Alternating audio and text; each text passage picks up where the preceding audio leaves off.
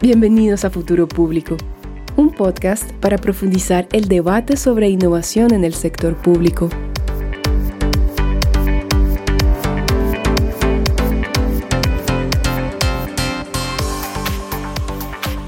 Bienvenidos a la miniserie GovTech Groundbreakers 2023, donde la tecnología se une con los gobiernos, una colaboración entre Futuro Público y Glass.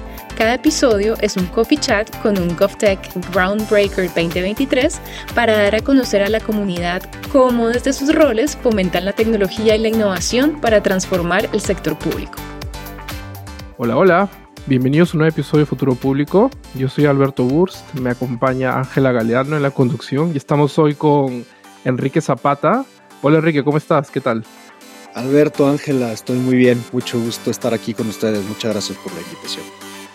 Eh, un gustazo tenerte con nosotros, Enrique. Esta es ya la segunda vez que nos visitas, así que es un, doble honor. Eh, para, para, los que no te conocen, bueno, tú, Enrique, eres coordinador de inteligencia de datos y GovTech y gobierno abierto en, el, bueno, en la CAF. Y bueno, estás bastante metido en el tema GovTech, has liderado varias iniciativas en este, en este tema. Bueno, también has producido bastantes este, investigaciones, has generado conocimiento. Y una de estas, este, por donde me gustaría empezar quizás como primer punto de nuestra conversa de hoy, sería sobre una de esas iniciativas que ha sido el, índice GovTech. Eh, y la creación del índice GovTech. De repente nos puedes contar eh, cómo crees que ha contribuido este índice al, ecosistema GovTech en Iberoamérica y, y, no sé si tienes algo así como información valiosa que podría haber este, proporcionado hasta el momento. Seguro. Eh, pues bueno, toda, toda esta aventura eh, de GovTech dentro de CAF, de Banco de Desarrollo de América Latina y el Caribe, este, ese es el nombre completo, empieza en 2019. En 2019 este, juntamos y lanzamos por primera vez el equipo de transformación digital aquí dentro del banco y decidimos, eh, con base en un análisis de lo que había allá afuera, de lo que hacen otros bancos, que el ecosistema GovTech era importante conocerlo y era importante apoyarlo. ¿Por qué? Porque existe una gran brecha de capacidades de uso de tecnología avanzada y tecnología exponencial dentro de los gobiernos. Salvo de gobiernos, pues con muy alto presupuesto, como Estados Unidos o regiones como, como Europa, China, Rusia, este, y algunos otros muy puntuales, la realidad es que la mayoría de los gobiernos, tanto nacionales y sobre todo a nivel estatal y municipal, pues no tienen estas capacidades de cómputo avanzado. Eh, no tienen las capacidades por presiones presupuestarias, porque los recursos humanos, este, pues les necesitas pagar mucho y se van mejor al, sector privado, este, etcétera, etcétera. Y vimos en este ecosistema GovTech de empresas, de startups que se dedican y que tienen esta expertise de tecnología avanzada, a un buen actor que conectado de la manera adecuada con los gobiernos, pues puede brindar estas capacidades para tener mejores operaciones, para brindar mejores servicios a la ciudadanía y pues para básicamente poner a los gobiernos en, eh, modo emprendedor y reaccionar a la sociedad que tenemos hoy en día, que es una sociedad digital, eh, como parte de los primeros esfuerzos que hicimos en el área fue, bueno, necesitamos entender cómo está América Latina, porque en ese entonces, estamos hablando de 2019, no había mucho al respecto. Y entonces lo primero que pensamos fue, bueno, necesitamos un índice, necesitamos conocer la foto de cómo estamos como región. No como con la idea de comparar países, porque eso no me gusta y no nos gusta dentro del banco, sino para conocer cómo estábamos, este, tanto a nivel macro regional como a nivel nacional y pues conocer, conociendo cómo estamos, pues hacer algunas recomendaciones de hacia dónde podríamos avanzar. Así nació la idea del índice GovTech 2020. Fue el primer índice GovTech que se hizo en el mundo por cualquier actor este, allá afuera. Ya después algunos otros nos empezaron a copiar. Y eh, lo que nació fue el índice este, 2020 que se publicó ese mismo año, en donde vimos pues cómo estaban los países de la región y lo que nos dimos cuenta, los países de la región de Latinoamérica, más España y Portugal, porque también son miembros del banco. Lo que nos dimos cuenta es que aún los más avanzados, siendo los europeos los más avanzados, después estaba Brasil, Chile, México, Argentina, Colombia, no en ese orden, pero, este, pero más o menos en el ranking, nos dimos cuenta que también, eh, que todavía hacía mucho, eh, mucho por, avanzar. Lo que hicimos fue desarrollar una metodología que descompone GovTech en tres grandes pilares. Por un lado, los gobiernos, por otro lado las startups y en el medio los vasos comunicantes, como yo le llamo, las contrataciones y, los datos, ¿no? Que, esto permite la relación que, eh, entre el gobierno y las startups. Y nos dimos cuenta después desagregando esas tres dimensiones o tres pilares en siete dimensiones, siete dimensiones después compuestos por 28 indicadores de, de eh, fuentes primarias y secundarias este, para cada uno pues nos dimos cuenta que había mucho que cambiar eh, y mucho que apoyar aquí en la región en, esos temas. ¿Cuál fue el impacto del índice? Bueno, primero que teniendo una idea de cómo está cada país, eh, cuáles son las mejores prácticas que tal vez en uno salió más arriba, no en lo general, pero en las, en las dimensiones particulares se podrían exportar o copiar este, en otros países. Eh, y nos dio mucha idea de cuáles eran estas mejores prácticas, primero. Segundo, también le permitió a los gobiernos entender a qué se enfrentan, ¿no? A veces, este, a mí me gusta decir que si no le pones nombre a algo, es decir, si no lo pones por escrito, si no lo pones de manera claro, como que es difícil comprenderlo. Y teniendo pues los análisis por, por país de manera clara, ya como que teníamos idea, nos, tanto nosotros como los actores en los gobiernos y en las startups, de hacia dónde navegar. Y tercero, eh, eso, teniendo esa idea, nos permitió pues hacer eh, intervenciones específicas con países y con gobiernos, tanto nacionales como locales, que nos pidieron apoyo a CAF en alguna de estas dimensiones para hacer proyectos específicos y pues avanzar en esto, ¿no? Proyectos que van desde la creación de estrategias o políticas públicas GovTech hasta la creación de este, iniciativas de retos públicos, la creación de fondos de inversión, etcétera, etcétera.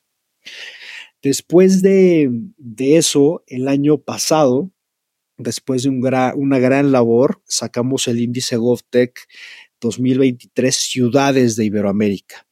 La idea fue hacer una prueba con 31 ciudades que nos mostraron su interés y nos dijeron directamente, yo quiero participar en este proyecto, de cómo estaban 31 ciudades de la región.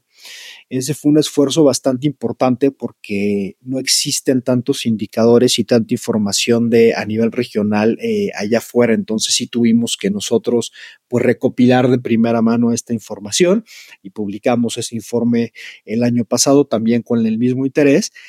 Y el año pasado, y este estamos terminando, y esa es una buena noticia para tu auditorio, el índice GovTech 2024, que muy probablemente saldrá hacia abril, mayo de este año. Genial, qué buena noticia que sigan con la iniciativa del índice. Te quería preguntar, no sé si esto está relacionado o de repente inspiró, pero ustedes, aparte de crear como el primer índice a nivel mundial, como decías, también crearon el primero, uno de los primeros mecanismos de inversión en empresas GovTech, ¿no? No sé si estoy en lo correcto. ¿Nos podrías contar un poco de eso? ¿Qué tal? Sí, eh, creo que esa es una de las iniciativas que, más cercanas al corazón tengo. Eh, y creamos dos cosas. Eh, primero, hicimos la, un proyecto piloto de un propio fondo de inversión en CAF eh, para inversiones patrimoniales, ¿no? inversiones directas eh, en startups. Hay que recordar que empezamos este esfuerzo en 2019 y pues en 2020 luego, luego se nos vino a todo el mundo la pandemia. Y fue, digo, con todo lo que, lo que eso conllevó, un momento en donde fue bien importante apoyar a los ecosistemas digitales eh, y sobre todo a los gobiernos para transformarse de manera digital y sobre todo para ofrecer nuevos servicios ciudadanos que permitieran pues estar, que, nos permitieran a todos estar en nuestras casas, a la vez que tanto la industria como los trámites como los servicios pues no se, no se vieran tan afectados y nos pudiéramos hacer de manera digital. Esto también conllevó a apoyar a las empresas, a las startups a que pudieran hacer lo mismo. Y en este espíritu, lo que hicimos fue crear el primer fondo GovTech de inversión eh, de América Latina. Eh, fue un fondo que creamos por dos millones de dólares en y mediante este fondo pues logramos invertir a seis startups regionales que están trabajando pues en diversos sectores del actuar del gobierno. Estas empresas están en México, son OS City, que se dedica sobre todo a temas de identidad digital autogestionada, Cívica Digital, también en México, que se dedica a la digitalización de trámites y servicios, Bicua, que está en Colombia, en Venezuela, Perú, en algunos otros este, lugares de América Latina, que se dedica a sensores y a apoyar la transformación de, ciudades a ciudades inteligentes. A, Proba en Brasil, que se dedica también a la digitalización de trámites y servicios y a la digitalización, digamos, este, general de, este, de los gobiernos y a dos empresas españolas, una de ellas Umblur, que se dedica a hacer con diversas tecnologías que van desde drones, inteligencia artificial, este, visión de realidad aumentada, a apoyar a la respuesta de, las, de los cuerpos de desastre, sobre todo bomberos y aquellos que este, responden a, desastres naturales como inundaciones, y a CityBits, que lo que se dedican es hacer inteligencia eh, a partir de redes sociales sobre pues, diversas cosas que a los gobiernos les es interesante. Con todas ellas nos ha ido súper bien, varias de ellas, yo diría que la, que la mayoría, o si no es que todas han ganado premios, han ganado otras inversiones por parte de la Unión Europea, de otros fondos, este, de otra banca multilateral o de fondos de venture capital. Y pues es lo que queríamos hacer. Queríamos primero pues abarcar una brecha de mercado eh, existente, que es que los venture capitals eh, usuales o tradicionales veían mucho riesgo en startups que tienen como su interlocutor a los gobiernos, porque pues trabajar con gobierno es diferente a trabajar con un privado, los tiempos son diferentes, el riesgo es diferente, eh, las, la, manera en proyectar las finanzas es diferente. Entonces queríamos ser el caso de que, de que se puede hacer incitar a otros actores allá afuera a invertir en estas empresas, no solo en estas que mencioné, sino a las empresas startups en general, este, y pues también apoyar estas eh, empresas y creo que salió bien, creo que ya hay varios fondos, tanto públicos como privados como híbridos que están en esto, y pues esa es una gran noticia. La otra vertiente que me parece que a largo plazo va a ser la más importante, fue apoyar a los gobiernos a hacer sus propios fondos, es decir, fondos públicos, pero que están invirtiendo en actores privados. Y eso suena como una contradicción por ahí. Eh, sin embargo, lo pudimos lograr de manera muy exitosa con el Ayuntamiento de Córdoba en Argentina. Con ellos eh, les apoyamos a hacer pues un análisis jurídico de cuáles eran las posibilidades regulatorias, legislativas que tenían para poder hacer un fondo de esta manera. Encontramos que sí había diversas avenidas y diversos modelos que podían seguir. Les apoyamos en un modelo operativo y lo que culminó con esto fue un fondo que hoy se llama Fondo Córdoba Ciudad Inteligente, en donde el municipio recauda o, obtiene el 1% de su impuesto municipal más importante, que es el impuesto a la industria, lo pone este, por aparte y esos, esos recursos los utiliza para invertir en diversas startups. A este momento van en la, no recuerdo bien, esta es la cuarta o la quinta convocatoria eh, y está teniendo muy buena recepción porque también inventamos una nueva manera de tener pues ese retorno que los venture capital siempre quieren que sean económico, este, o notas convertibles, es decir, en equity. Eh, y con Córdoba lo que hicimos fue, bueno, el retorno también puede ser a través eh, de, usos sociales, ¿no? Entonces, si estás invirtiendo en una empresa, por ejemplo, que ponga sensores de cualquier índole en postes de, de luz, bueno, en vez de hacer solo una prueba, retorna el, dinero que estamos dando como municipio haciendo o poniendo más asesores y, digamos, prolongando la, lo que se está haciendo, ¿no? Entonces, Córdoba es el ejemplo de que esto sí se puede hacer. Otros gobiernos, este, desafortunadamente no lo puedo decir este, por acá porque todavía seguimos trabajando con ellos, están muy interesados en ver cómo se puede replicar y pues estamos trabajando para hacer esto una realidad eh, cada vez más usual en América Latina. Qué gusto, Enrique. Y acá por acá tuvimos a Luciano Crisafulli de Córdoba también en una sesión y un par de las startups que has mencionado también. Y creo, que, creo que en algún momento este tema del financiamiento y cómo CAF un poco que mueve el tema al comienzo y luego, o sea, como una especie de bola de nieve, creo que es bastante positivo. Y como tú dices, creo que ese tipo de financiamiento, como tú dices, un poco más inclinado en lo social, en el impacto, no necesariamente en el retorno a corto plazo, es muy importante, ¿no? En este tema. Exacto, exacto. Y, qué, buena noticia escuchar que Luciano y algunas otras startups han estado con ustedes, también para la audiencia, ¿no? Que, que conecte este, a, través de lo que todos podemos decir cuál es, pues, la verdad del ecosistema de lo que está afuera, ¿no? Y que conecte las diversas partes que son, porque digo, yo, yo estoy hablando de la parte desde CAF, pero este ecosistema se hace de todos eh, y necesita del esfuerzo y del trabajo de todos, de las ideas de todos y de la voluntad, sobre todo. Hay mucha voluntad política de todas las partes que hace que esto que es nuevo y que de pronto las cosas nuevas en el sector público son bastante difíciles que hacer, ha, hecho que, que GovTech sea bien recibido y que sí sea algo que diversos gobiernos ven como, como algo prioritario en donde se deben de enfocar. Y justamente lo que decías del ecosistema y cómo deben trabajar en que eso funcione me lleva a la siguiente pregunta que es sobre la gobernanza de datos.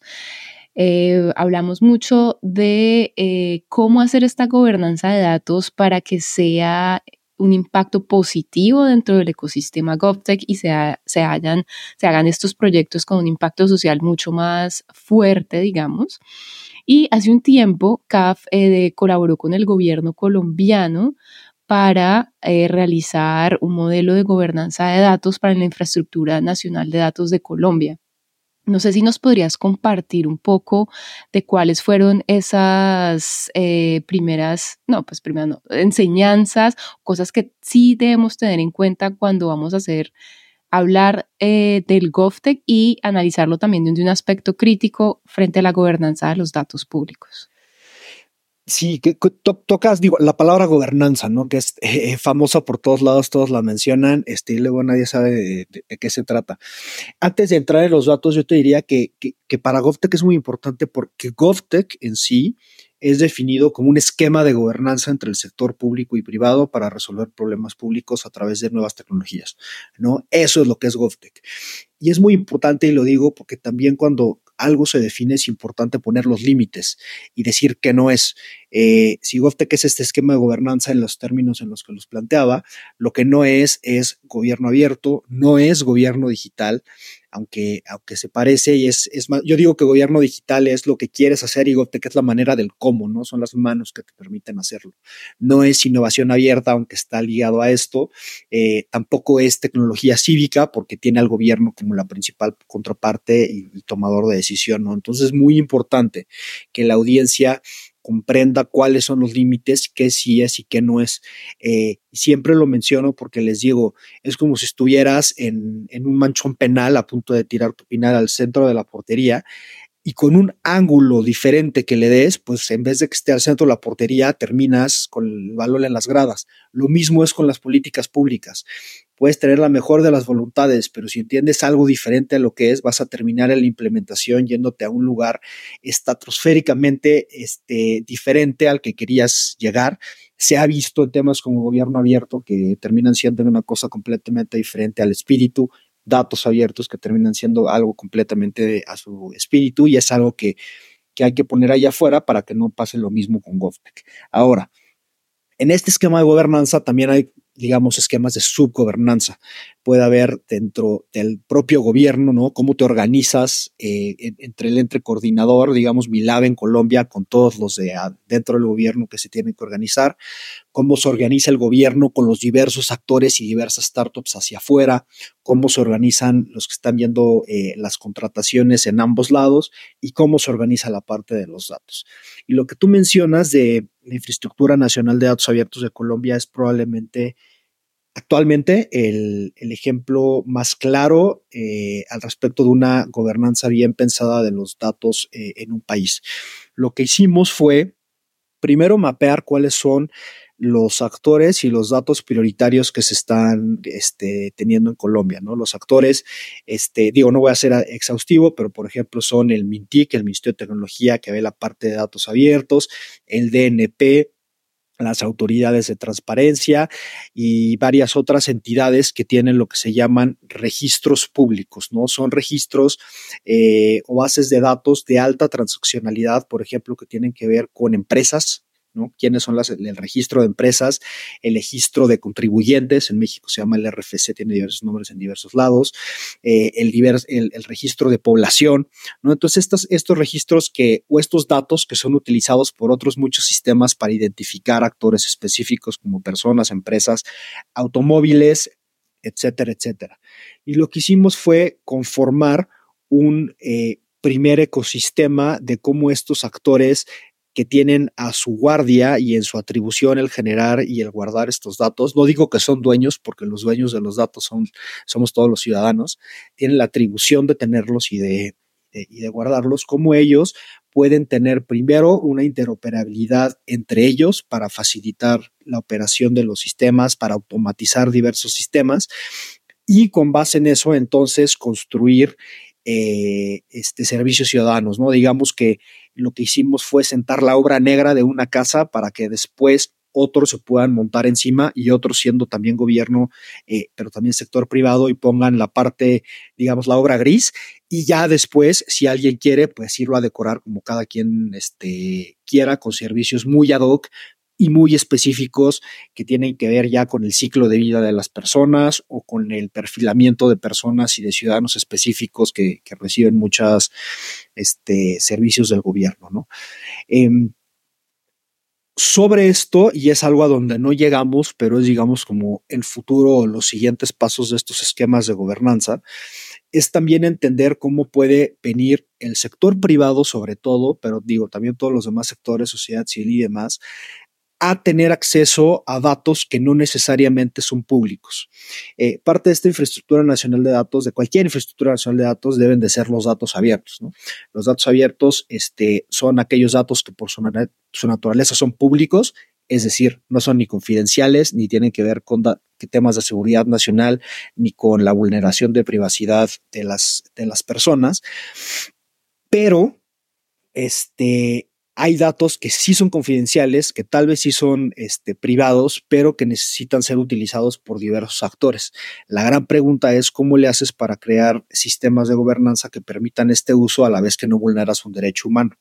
Y eso en el mundo se ha visto que básicamente a través de lo que se llama los data trusts, eh, es el mecanismo pues idóneo para hacerlo.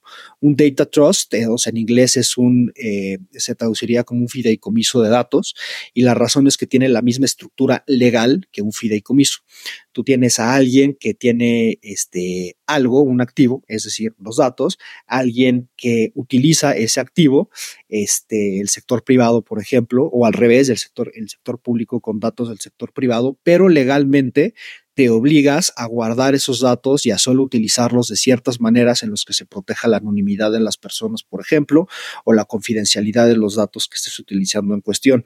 Y esto pues permite y habilita la creación de muchos nuevos servicios, reduce diametralmente la, la, perdón, burocracia entre entidades públicas eh, y habilita el, uso de, pues como les decía, datos transaccionales, que son los más importantes por parte de terceros actores, que es, yo te diría, eh, ahora sí que la sangre de, de, un ecosistema y de un mundo digital en, en el que vivimos ahorita.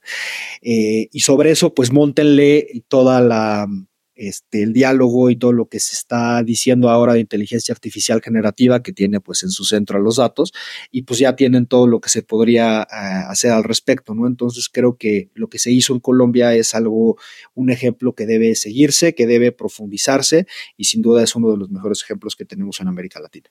Súper, a mí cada vez que hablan bien de mi país y de las cosas positivas me encanta.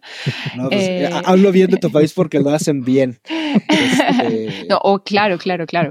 porque hay muchas cosas que mostrar y también aprender de unos países y otros. Y bueno, como sabes, Enrique, nosotros estamos haciendo una serie, una miniserie por el GovTech Groundbreakers con Glass. Y justamente tú eres la persona que cierra esta miniserie. Entonces, súper chévere que nos hayas podido hacer como un barrido eh, muy a la CAF también de diferentes eh, situaciones, diferentes contextos en América Latina.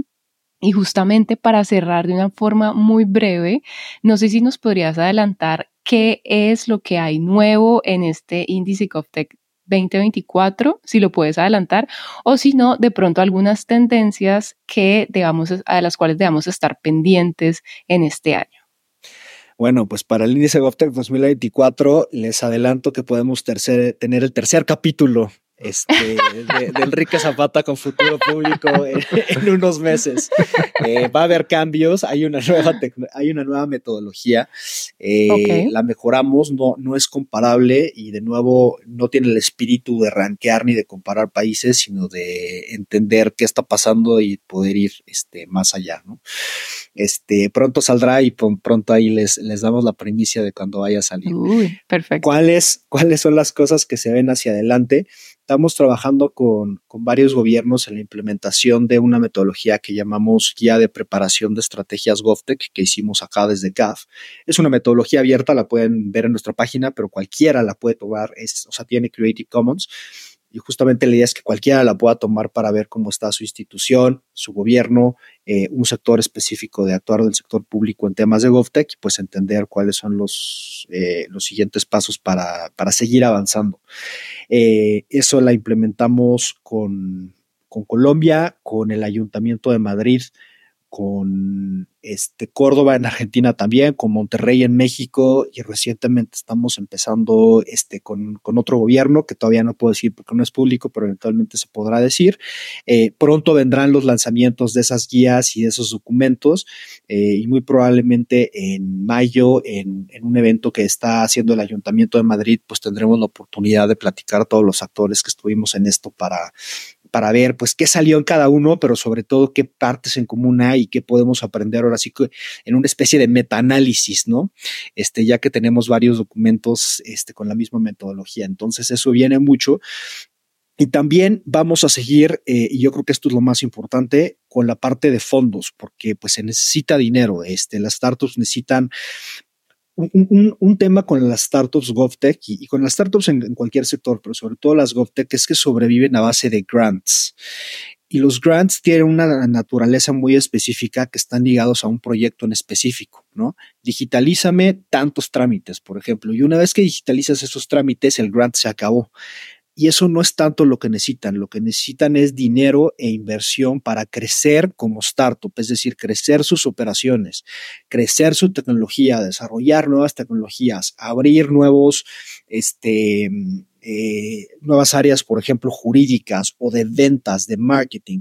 Esto es lo que hace que un negocio que puede ser experto en una tecnología, pero que tiene cinco personas, pues puede tal vez convertirse eventualmente en una este, pequeña empresa y eventualmente en una micro.